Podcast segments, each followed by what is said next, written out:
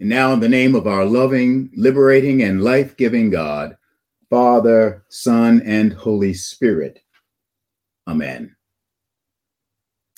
Allow me to begin by thanking your Dean, my friend and colleague, Dean Kimbrough, for this invitation to share in this series, this summer series. Thank you, Dean Kimbrough. Our friendship goes back many years, and I pray God's blessing on you and your family, and God's blessing on the entire Christ Church Cathedral community. That God will enable you all to continue to bear witness to the way of Jesus and his love in our world. So thank you for this invitation. Allow me to offer a text from a passage that was actually a gospel a few weeks ago. I didn't have an opportunity to preach on it then, but but the text is suggest, su- suggestive. Comes from Luke chapter 10. It's the parable of the Good Samaritan. A lawyer stood up to test Jesus. Teacher, he said, What must I do to inherit eternal life? Jesus said to him, What is written in the law? What do you read there? He answered, You shall love the Lord your God with all your heart and with all your soul and with all your strength and with all your mind, and your neighbor as yourself. And Jesus said to him, You have given the right answer. Do this, and you will live. I'm a follower of Jesus Christ because I believe that in his teachings, in his spirit, in his manner of life, in his way of love, he has shown us the way of life. The way of life for us as individuals and in families and communities, but the way of life not only for us as individuals and in our family and in our relationships, but the way of life in our social, national, global, political, economic, all of our arrangements, all of the ways and the places in which we live. I'm a follower of Jesus because I believe he has shown us God's way of love, which is God's way of life. You have given the right answer, Jesus said. Do this, and you will live. And the lawyer came up to Jesus for whatever the motives to test him, whether genuine curiosity or veiled animosity. And he said, Good teacher, what must I do to inherit eternal life? Now, that question to us, we automatically think he's asking about going to heaven, and that's involved. But when he asks, What must I do to inherit eternal life? He's asking, What must I do to discover life now? Its purpose, its meaning, the reason I'm here, as well as my eternal life in the fullness and the presence of you. What must I do to inherit eternal life? To live a life that actually matters, that is consonant and in communion with God's design and dream for our lives. What must I do to inherit eternal life now, temporally, and unto the day of eternity?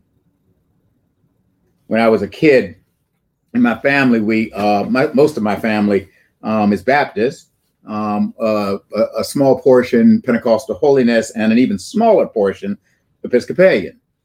And um, we used to actually have a family joke um, that depending on who died, which which denominational side of the family, uh, you could tell when the funeral would, how long the funeral would be, um, how long it would take to get to the graveside and then come back for repast. And um, if you were from the uh, Episcopalian side of the family, if the funeral was at 10 o'clock, you'd be back for brunch. If you were from the Baptist side of the family, it would take a little bit longer and it would be um, a late lunch. And if you were from the Pentecostal side of the family, you'd be back for dinner. One of the things that often happened, um, especially on the Baptist side of our family, is that uh, the same preacher often preached many of the funeral sermons. And one of his favorite stories or illustrations was to say, imagine when you go to the cemetery and you look at the gravestones. And on the gravestones, you usually find, you know, the name of the person uh, who is buried, who is interred there. And you see uh, underneath, uh, may say something like uh, beloved father, husband, uh, friend. And then you would see the date and year of the person's birth, and usually a little dash, and then the date and the year of their death. And the preacher would say, you know, the person didn't really have anything to do with when they were born, they just showed up. And in all likelihood, they really didn't have a great deal to do specifically with the date of their death. It happened. But they had everything to do with the dash. And he said the question in life is always, what did you do with your dash? That's what the lawyer was asking Jesus.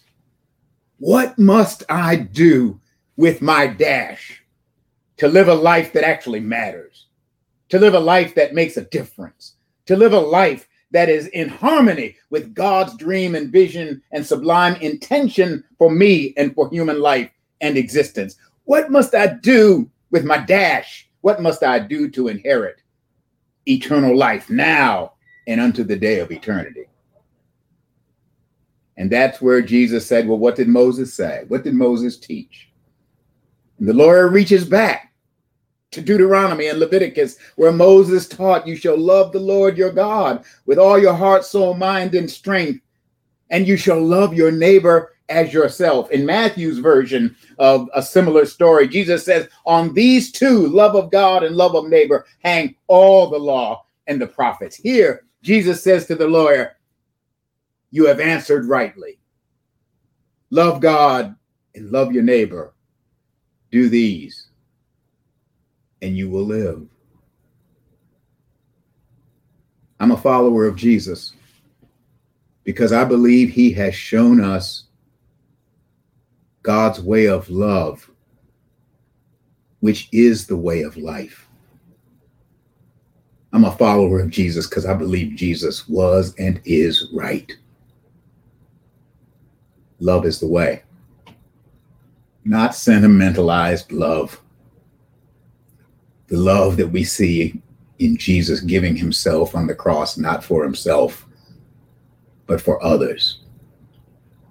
The love that John 3:16 is talking about when it says, God so loved the world that he gave.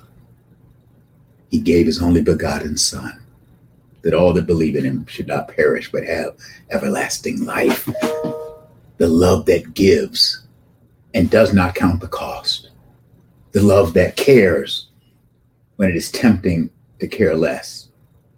The love that seeks the good, the welfare, and the well being of others as well as the self the love that is not selfish, the love that is not, as St. Paul says in First Corinthians 13, that is not jealous, that is not rude, that is not boastful, that does not insist on its own way, that rejoices in the right, that seeks the good, the welfare, and the well being of others. Do that. Love your God. Love your neighbor. And while you're at it, love yourself. Do that and you will live. Now, I am very much aware, and I'm 68 years old, almost old enough to have forgotten how old I actually am, but been around long enough to know that that talk of love, talk of love that helps us create a sense of God's kingdom, God's will being done on earth, what Dr. King and others call the beloved community that talk of this kind of love can seem naive, unrealistic in a tough, hard bitten world like ours. And I take that critique seriously, but I've got a response. Consider the alternative. Consider to the alternative to a life a life that is not simply centered on the self, but a life that is lived for the good and the well being of others as well as the self. Consider the alternative of a world and life that's all about the self, that is self centered and selfish. Uh, consider that alternative. No society can last long if everyone is about themselves, if it's all about me. No marriage will survive if it's all about me. No community, church, synagogue, mosque, um, a fraternal order, no community can survive if everyone is functioning only for the self. No nation can survive if it's only about the self. And no global community, no human family can endure if it is only about the self. In the epistle to St. James, the text actually says, What starts all the wars um, among you? Is it not focus on the self and the self alone? No, no, no. Don't tell me love is naive. Consider the alternative. We've, my friends, we've seen the alternative. We've we've had glimpses of the abyss. We saw it in Charlottesville just a few years ago. When young men marched through the streets of Charlottesville, khaki pants, tiki torches in hand, neo Nazis in America marching through the streets, shrieking, Jews will not replace us. We have seen the abyss, we have seen the alternative. And we cannot go down that road. We have seen the abyss, the alternative. We, we saw it when George Floyd cried for his mama as he was murdered. We've seen the, the abyss when two police officers in Compton, California were gunned down and shot in wanton violence. Oh, oh no, we cannot go down this road. We've seen it when innocent Asian Americans were gunned down in Atlanta. We've seen it when Sikhs were um, uh, molested and attacked. We've seen it when Muslims have been attacked. We've seen it in anti Semitic attacks on Jews. My friends, we've seen it. We saw it on January the 6th of this year that will not be remembered as the feast of the Epiphany, but the day of insurrection in the capital of the United States of America, the Cathedral of Democracy, was assaulted not by foreigners from without but by American citizens. Our democracy was attacked in dispute of a vote. But it was more than an attack on our democracy. This was an assault on democracy, to be sure. But this was an assault on the vision of America as a multiracial, multi ethnic, religiously pluralistic democracy where there is, as my slave ancestors used to say, plenty good room for all God's children. Where this is one nation under God, indivisible, with liberty and justice not for some, but for all. One of the police officers a black guy, said of that day, I was called the N word more than I had ever heard in my entire life. This was an assault on the American experiment. Is e pluribus unum possible? Is it possible from many diverse peoples for us to be one nation I'm not ashamed to be a follower of Jesus Christ because I believe that his way of love is God's way of life. I believe he was right, that love is the way. In fact, it's the only way that makes room for us all. Professor Charles Marsh, who teaches at the University of Virginia um, and is a friend, um, is a, a, scholar who has done, a theologian um, who's done, done a lot of work over the years with Dietrich Bonhoeffer um, and with the spiritual and in the spirituality and theology of civil rights and social justice.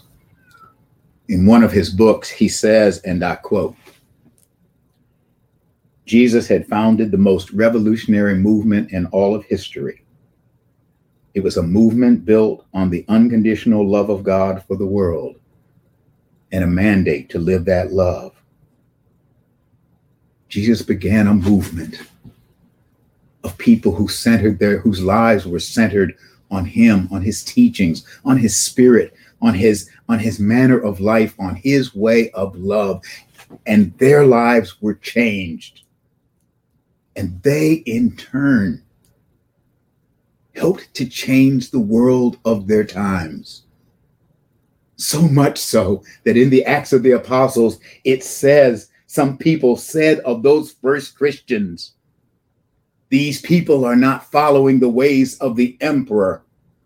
They are turning the world upside down, saying they believe in another king named Jesus. My brothers and sisters, Jesus was and is right. Love is the way. On March the 10th, 2016, then presidential candidate Donald Trump spoke at a campaign rally not far from here. I'm in Raleigh, North Carolina. He spoke at a rally in Fayetteville. And as happened during that campaign between him and Secretary of State Clinton, there were protesters from the opposite side present. And at this Trump rally, there were protesters present. And eventually, at a certain point, they became louder, and law enforcement went and escorted them out. And they actually left peacefully.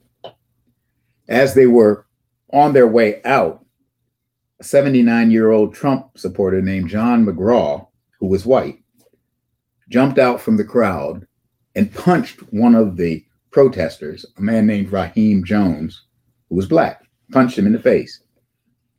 Uh, uh, McGraw was arrested uh, by law enforcement.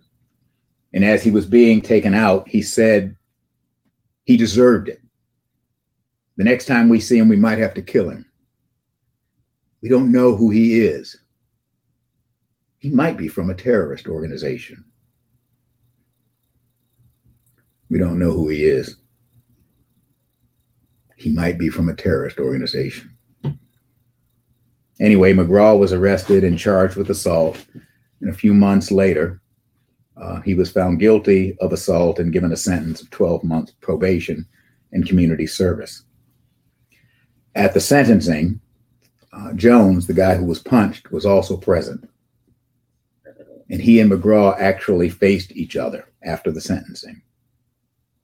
And McGraw, who had punched him, apologized and said this in the hearing of a Raleigh News and Observer reporter. If I met you in the street and the same thing had occurred, I would have said, Go home. One of us is going to get hurt. That, that's what I would have said. But we are caught up in a political mess today, you and me. And we got to heal our country. And the two men went out to lunch. McGraw was right.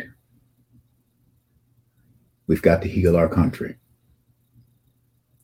The divisions among us, some political, some ideological, some racial, some from a bitter and painful past that we must share and learn from and turn from and find new ways. But all of these divisions that divide and separate us from each other are divisions that can become injurious and dangerous to democracy itself the human community. But I'm not here to depress you. I'm not here because I'm downtrodden. I'm here because I believe there is a way. And I believe Jesus has shown us the way. When I was growing up, my grandma, who was a deep and profound influence on me, I think, as I said, the, Dean Kimbrough, when we were taping the conversation. I said, Yeah, I grew up, my daddy was an Episcopal priest, a biretta wearing Anglo Catholic Episcopal priest, and that was certainly my outward form, very much a part of my religion. But if you want, if you scratch underneath the surface of Michael Curry, you'll find Nellie Bell Strayhorn from Sharecropper's daughter from Eastern North Carolina, uh, who was a dyed in the wool rock rib Baptist. And grandma used to love that old song that that that showed us the way, I believe, to heal our land. It, it, it goes like this. Um, you've probably heard it. Um, at one point, it says, Sometimes I feel discouraged and think my life's in vain.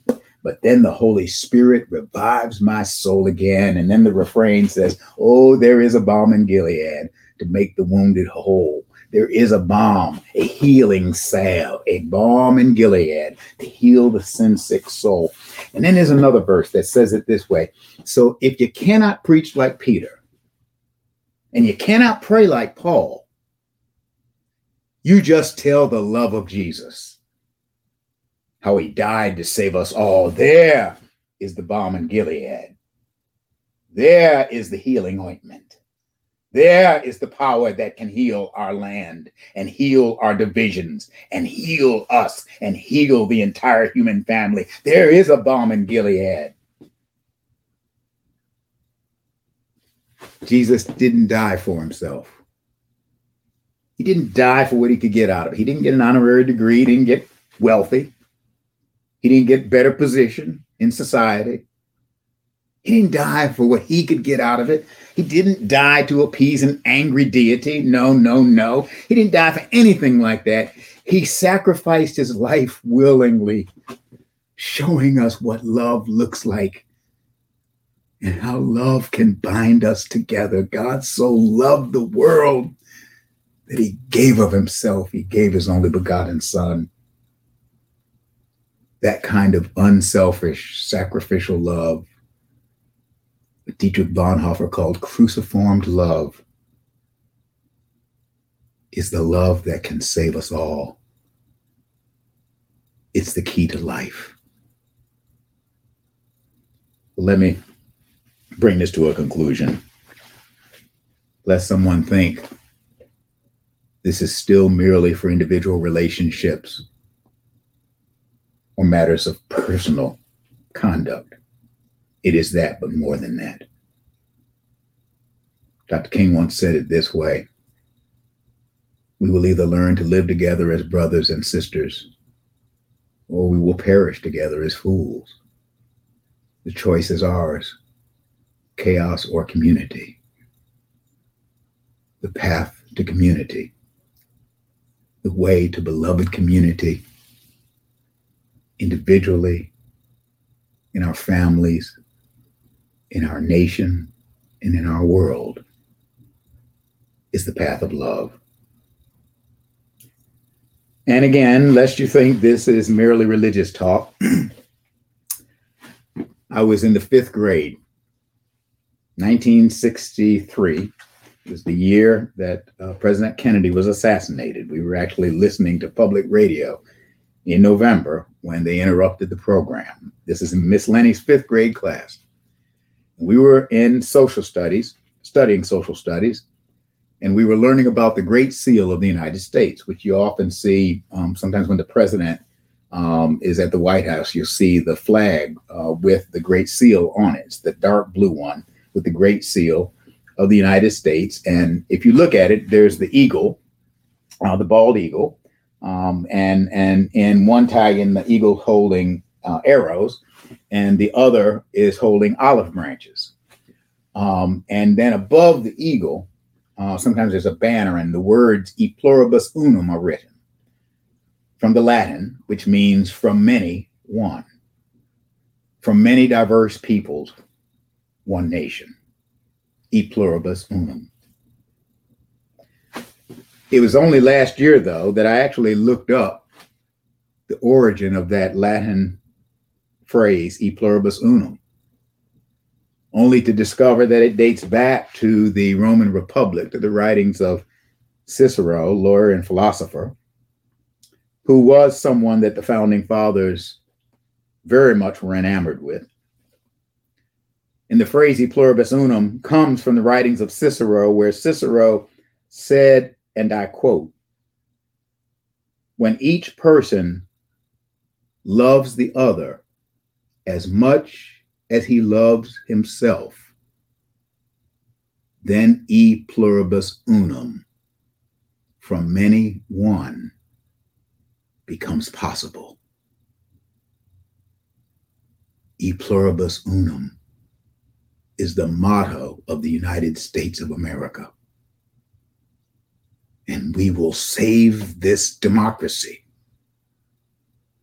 when we love one another as much, if not more, than we love ourselves. Cicero was right. Better yet, Moses was right. And Jesus learned from Moses. You shall love the Lord your God and your neighbor as yourself. Do this and live. There is a balm in Gilead to make the wounded whole. There is a balm in Gilead to heal the sin sick soul. God love you. God bless you. And may God hold us all, us all, in those almighty hands of love.